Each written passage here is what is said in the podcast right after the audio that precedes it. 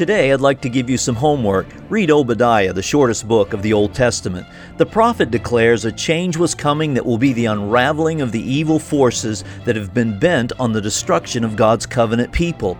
The story unfolds with this decree an envoy has been sent. The envoy is a messenger, an ambassador, a prophetic voice with the power and influence to turn the tide. In America today, we have similar forces who actively work to destroy life, liberty, and the pursuit of happiness.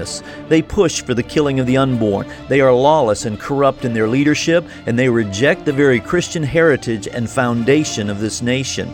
They are globalists who want America to be assimilated into their one world vision, and religious freedom is a threat to their plans. But God gets the last word, and the last verse says that deliverers will come, and the righteous rule and governing of the nation will be restored. May it be so in America. This is freedomgatechurch.net.